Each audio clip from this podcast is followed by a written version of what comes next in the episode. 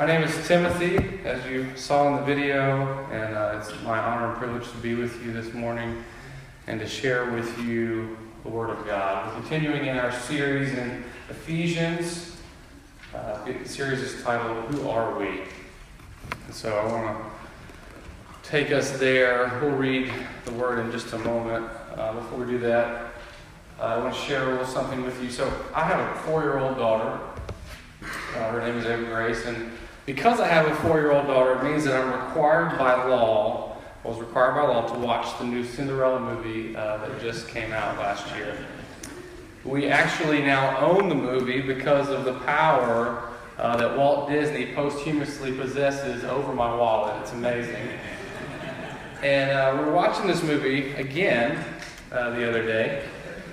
And one of the things that is so well portrayed in this movie, in this particular version of the classic story, if you haven't seen it, is the character of Cinderella so ardently knows who she is.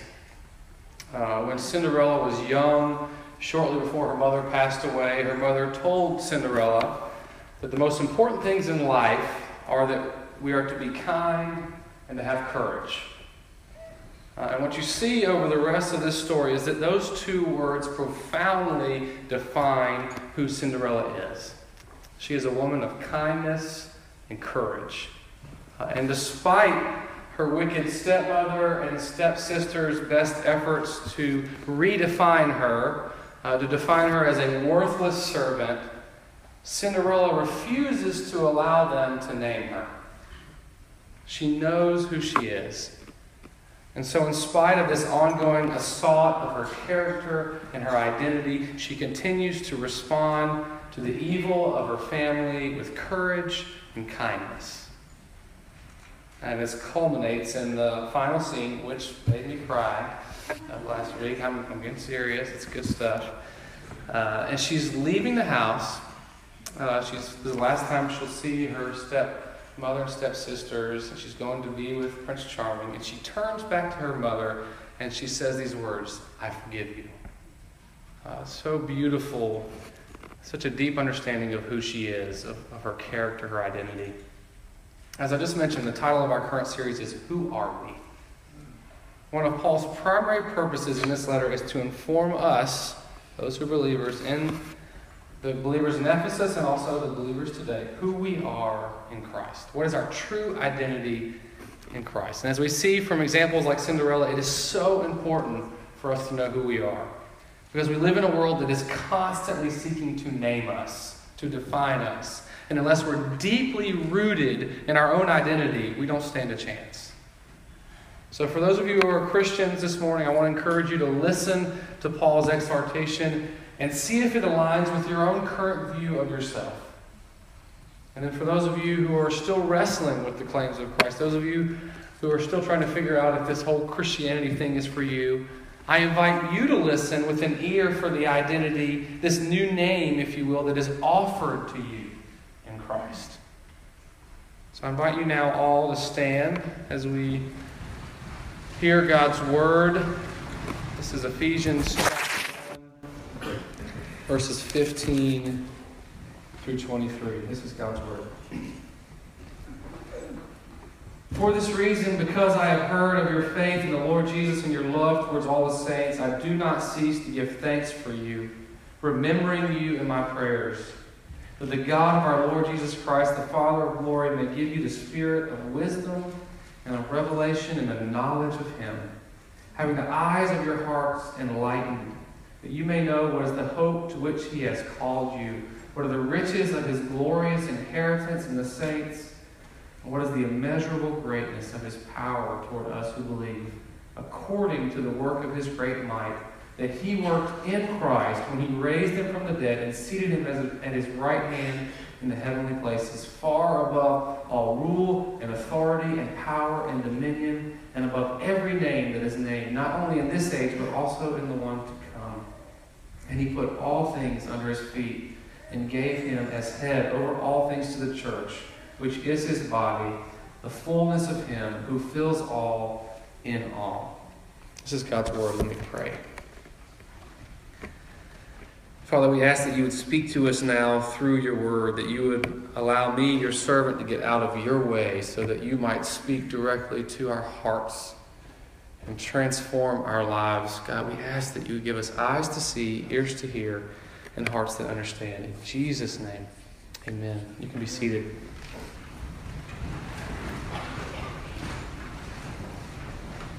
So, as Paul seeks to further answer the question, Who are we this morning? he gives us three main points to consider.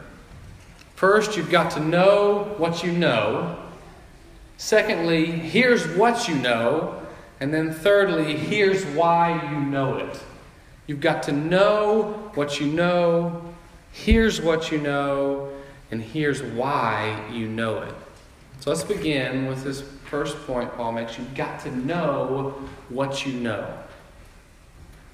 Paul has spent the first 14 verses of this letter laying the foundation of our identity as a believer of Jesus Christ. It's such a rich and robust section of Scripture that Daniel preached on last week. We could certainly spend many weeks unpacking it.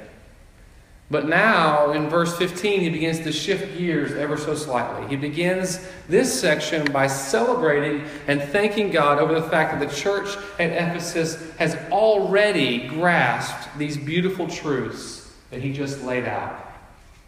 And the grounds for Paul's celebration and thanksgiving is the reports that he has heard of the Ephesians' faith and love. He knew that they had possessed this knowledge not because they had said so, but because their lives reflected it. But then in verse 17, this strange shift occurs that seems almost contradictory. Paul has just given thanks for how the saints have come to understand the gospel and the good news of Jesus Christ. And then in verse 17, Paul says this the God of our Lord Jesus Christ, the Father of glory, may give you the spirit of wisdom and revelation and the knowledge of Him. What a bizarre prayer. Didn't Paul just get through celebrating the fact that the saints already have this knowledge, that they already possess it?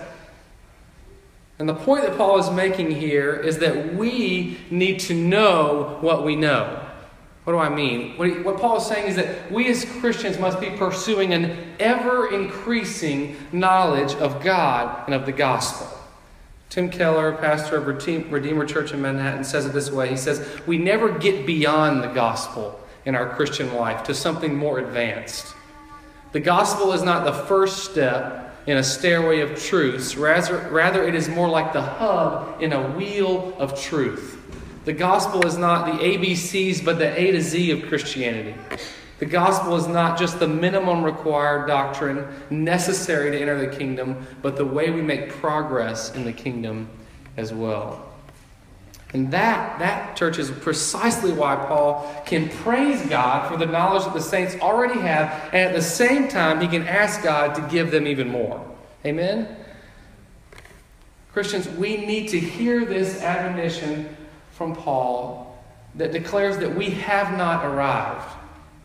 And we will not arrive until we breathe our last breath or Christ returns. We are on this journey as we seek to know God and His gospel more and more and more. So we need to, like Paul, celebrate and give thanks for the knowledge that we already have. And at the same time, we need to be vigilant in our pursuit of an ever increasing knowledge of Him with our goal being Colossians 1:29, completeness, wholeness in Christ. Church, if you are not hungry for more of God, and if your life does not reveal that hunger through an ongoing pursuit of Him, you need to repent of your arrogance and pride and ask God to once again place that hunger inside of you. We cannot, as Christians, rest on our laurels. That's not what the gospel produces in us. That being said, I think we need to qualify what kind of knowledge it is that we are seeking to acquire. Look again at verse 18. Paul's prayer is that the eyes, excuse me, the eyes of their hearts be enlightened. Church, when the heart is referred to in the Bible, it's referring to the emotional, intellectual, and volitional center of the person. The place where the mind and the heart and the will intersect and are connected. In our culture, we like to dissect and compartmentalize these three as if they don't intersect. But the Bible writers understood full well that these three are inseparably wed. When Paul prays that our hearts be enlightening, enlightened, he is asking God to do a work in that place, that place where our thoughts and our emotions and our actions are affected. So let's be careful not to interpret Paul as praying that we would just be gaining more head knowledge and that everything then will be fine and dandy. Paul is praying that we would receive this experiential knowledge that shapes our whole person, our thoughts, our emotions, and our actions. Which leads us right to Paul's second point here. Here's what you know. So, Paul's desire for us is that we would grow in this increasing understanding of God and His gospel. And thankfully, He does not leave us just to discern what the substance of this growing knowledge should be. He lays it out for us here, and He gives us three truths. These are three truths that we already know, but we need to know more deeply. And these truths, church, are ones that we should be knowing more and more, embracing more and more, loving more and more for the entire life of our that we are here on this earth, the entire life of a believer. And they are, this is what he gives us, the hope of his calling, the riches of his glorious inheritance, and the greatness of his power. Those are the three truths that Paul wants us to grow in, to increase in. The hope of his calling, the riches of his glorious inheritance and the greatness of his power. What you'll see here, church, is that Paul chooses to organize these truths temporally. Our knowledge of God and his gospel should span the past, the present, and the future. You see, our hope of, of his calling is knowledge of what's happened in the past. The riches of his glorious inheritance is knowledge of what will happen in the future. And then the greatness of his power is knowledge of what is true for us in the present. So I want to unpack each of these as we seek to grow in our understanding of God and His gospel. So let's begin with the hope of His calling. In order for us to understand what Paul is saying here, we first need to define the two key terms hope and calling. Hope, we, I think we know what it means. It's an expectation for something to happen in the future that is normally rooted in our past experiences. I have great hope that the University of Alabama will win the national championship this year because historically we have won more national championships than any other university in America. So that's, that's hope that's rooted in historical fact. Paul, sorry, should, should have cut that out. Couldn't resist. Uh, Paul here wants us to have confident expectation that is rooted in this historical event, which is God's calling upon our lives. So, what is God's calling upon our lives? This is important, church. Calling is it's a biblical term, it's an idea that we see throughout the scriptures, Old and New Testament. Here's some verses that I want to share with you Romans 8 28 to 30. And we know that for those who love God, all things work together for good, for those who are called according to his purpose. 2 Timothy 1 8 and 9. Therefore, do not be ashamed of the testimony about our Lord, nor of me, his prisoner, but share in suffering for the gospel by the power of God, who saved us and called us to a holy calling, not because of our works, but because of his own purpose and grace, which he gave us in Christ Jesus before the ages began. And then lastly, John 6 44. Even though the word calling is not used, the, the idea is certainly here. Jesus says, No one can come to me unless the Father who sent me draws him. So, church, I want to offer this definition of calling based on these scriptures and others. Calling is a work of God's gracious, sovereign power whereby He effectively, it actually works, He summons and draws sinners to Christ by His word and spirit. Calling is this definitive and decisive act when God calls the wayward son or daughter back into the family. So that's, that's what that means. Now that we've defined the terms, I want to take a stab at what Paul is saying here. Paul is asking us, he's pleading with us to grow in this hope that is based on the historical work of salvation that God has done for all of us who believe.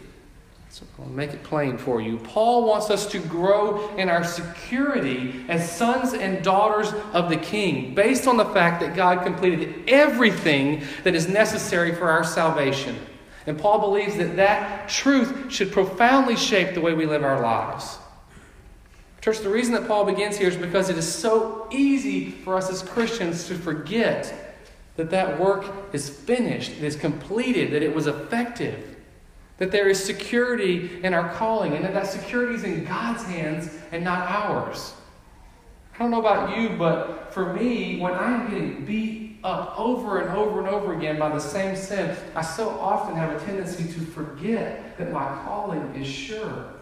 I begin to forget that I truly am a child of the King, that He loves me and accepts me and receives me. I'm trying to take back control of this calling and assuming that I have the power to maintain my own status in the family of God. But Paul is so careful in his language here to make sure that we get this. Verse 18, that you may know what is the hope to which He has called you. Or in the Greek, it's better uh, translated the hope of His calling. It's a subtle but huge theological truth here. It is God who called upon you, not you who called upon him. The validity of our calling is entirely in his hands.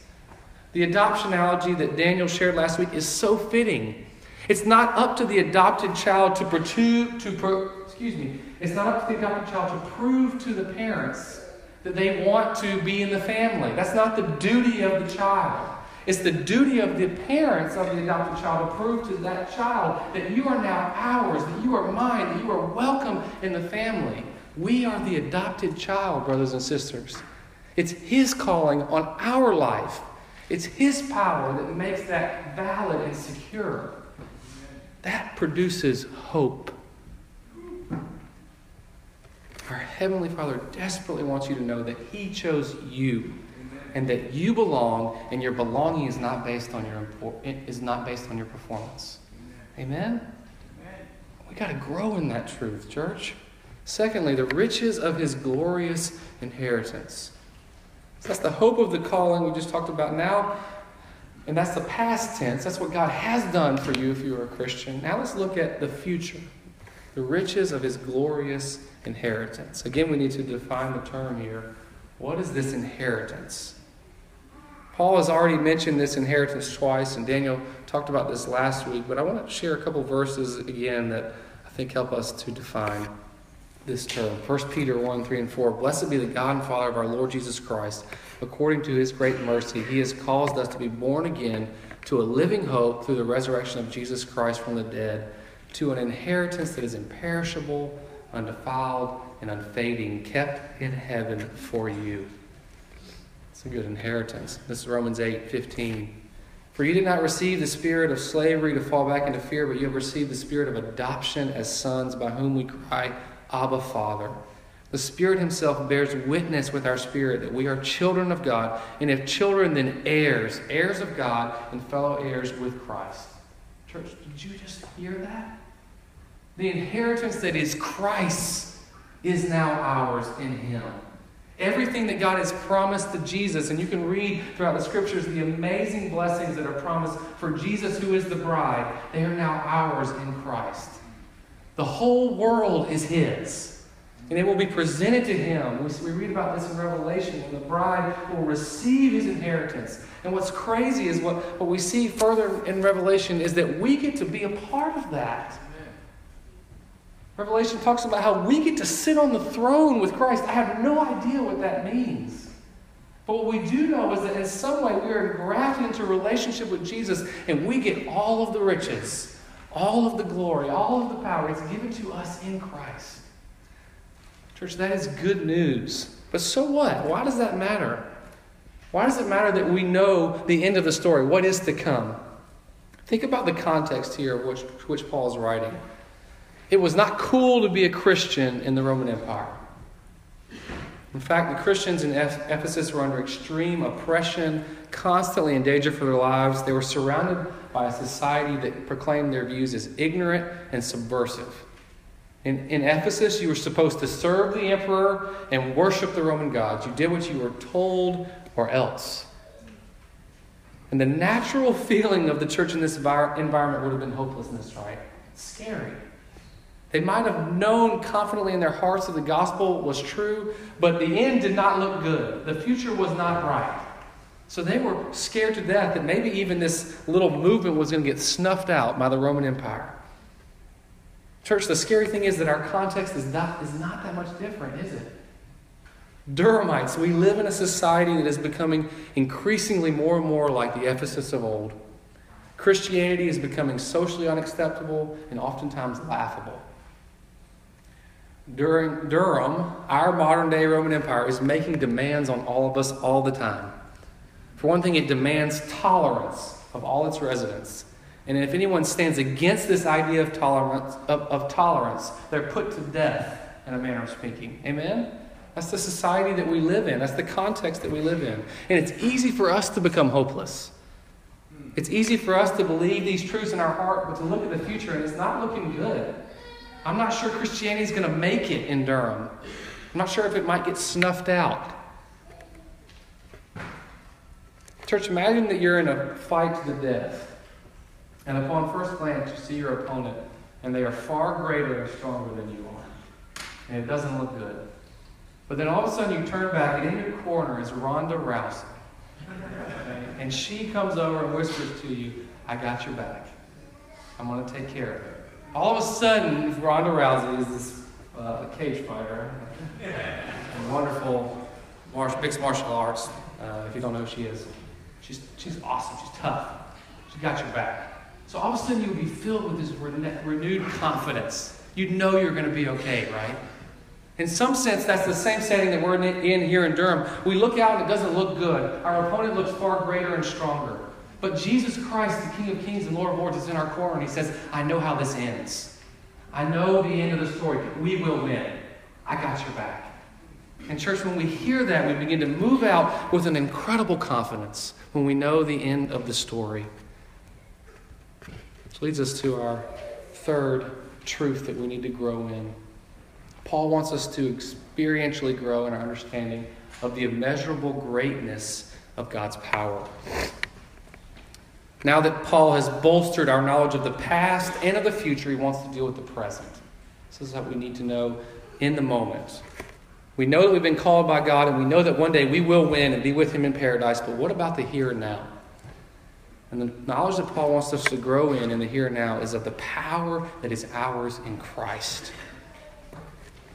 I read recently that the blue whale, is interesting if you like biology, for a long time, science was, was thought to be a mute animal.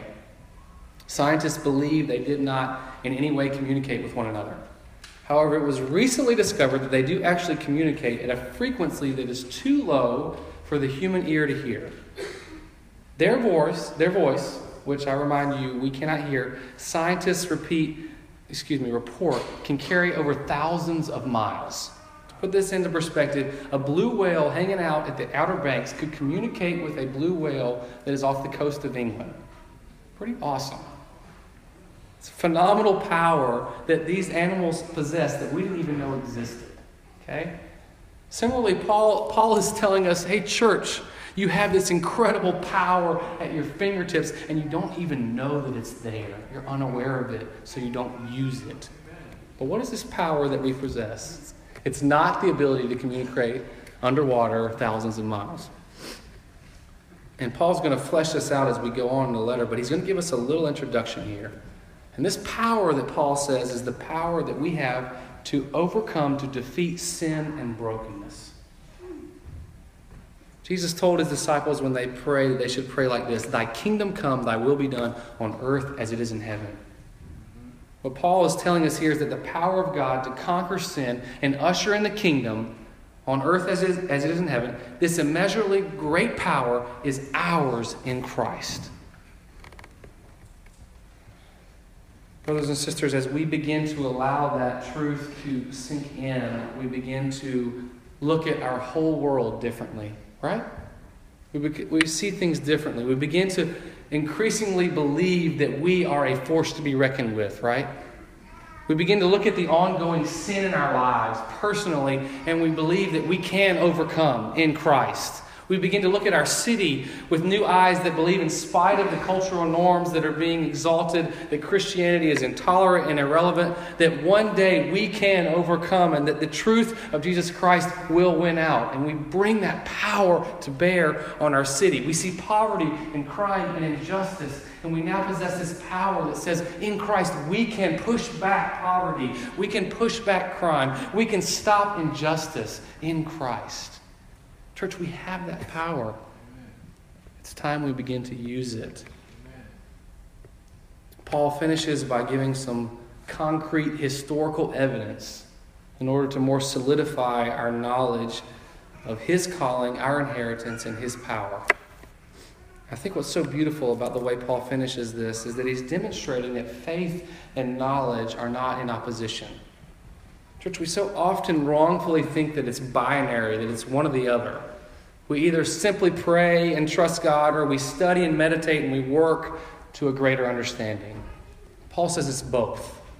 Verse 17 and 18, Paul prays that God will give us a spirit of wisdom and revelation. He's asking God to pour out that spirit on us, to open up the eyes of our heart. And then in verse 20, he, he argues with us. He gives us concrete evidence, truth of the evidence of God's power. We need both, church.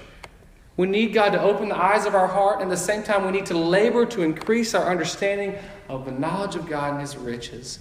It's not solely that we pray and wait on God to show up, and it's not just that we study and think with no room for the Holy Spirit. These two must be wed. John Stott says it this way All our thinking is unproductive without the Spirit of truth. Yet his enlightenment is not intend us, intended to save us the trouble of using our minds. It is precisely as we ponder what God has done in Christ that the Spirit will open up our eyes to grasp its implications. Isn't that powerful? So, Paul finishes here with this rapid fire list of proofs of God's power. And I just, I'm going to lay these before you, church. I just ask that you would allow them to sit on you, that you would feel the weight of God's power displayed in Christ. Verse 20 God raised, God raised Jesus from the dead and seated him at the right hand in heavenly places. God took a dead man who'd been sitting in his grave for three days and brought him back to life and then seated him in the heavenly places on his throne. If there was anything that communicated hope, communicates hopelessness to humanity, it's death, right? We have no power. Not even Donald Trump, with his ego and money and power, can overcome death, right? But God did in Christ. He raised him from the dead and seated him on the throne. And he sits there now and rules. So then, verse 21, he placed Jesus above all rule and authority and power and dominance and above every name that is named. This sentence may not make a whole lot of sense to us right now, but what the original audience would have heard is hey, guys, God is, is placed Jesus over Caesar. And not just this Caesar, but the next Caesar and the Caesar after that. And he's placed Jesus not just over Caesar, but he's placed him over the Roman gods, Diana, Jupiter, everyone that is saying that we should worship them. And the point is that God has made Jesus ruler of all. There is nothing that can thwart his power. No idea, no person, no God, no political power, no government. He is King of kings, ruler of all. Verse 22 and he gave him his head over all things to the church, which is the body, the fullness of him who fills all in all. Church, this is the icing on the cake. The point Paul is making here is that this all powerful ruler Jesus is not some far off, uninterested God. He's not some apathetic divine being that could care less about us. No, this ruler of all is in fact the same ruler of this ragtag group of Christians that we call the church. The ruler of all is knit together with us the church. The King of Kings resides over this very local body. He's with us in the battle. He's got our back. Church, the consequences of this truth are so big that this power that God used to raise Christ from the dead and to enthrone him above is the same power that is at our fingertips. We have to walk in it. We need to believe and walk in the truth. I want to leave you with a practical application. Paul has clearly labeled, he, he's laid out, we need to know what we know. We need this ever increasing knowledge of God and the goodness of his gospel. But how do we cultivate that? How do we cultivate that in our lives? I heard this uh, recently read about this method that is used to treat certain types of autism. So the, the method is they, they, they will cloud the lower half of the child's eyeglasses. And the reason they do this is because an autistic child can often become deeply entrenched in certain things and activities, and those things can become their whole life, whatever's right in front of them. And so what they do is they cloud the bottom half of the lens of the, of the child's glasses, and it forces them to look up. To, to focus off of themselves and their own little world and to see the greater world that is around them. I think that's what Paul's doing right here. I think he's trying to get us to look up. To take our eyes off our own little world and see God and see the power that is in front of us and to embrace that and to see that we are able to overcome, that we can conquer Satan, we can conquer the forces of darkness. We have that power at hand. So, church, I'm asking you to look up. Look up on Sunday mornings, in your own times in the Word, in your times of prayer, and see who God is, and see the beauty of His gospel, and see what He has bestowed upon those of us who are called His children. Amen? Let's pray.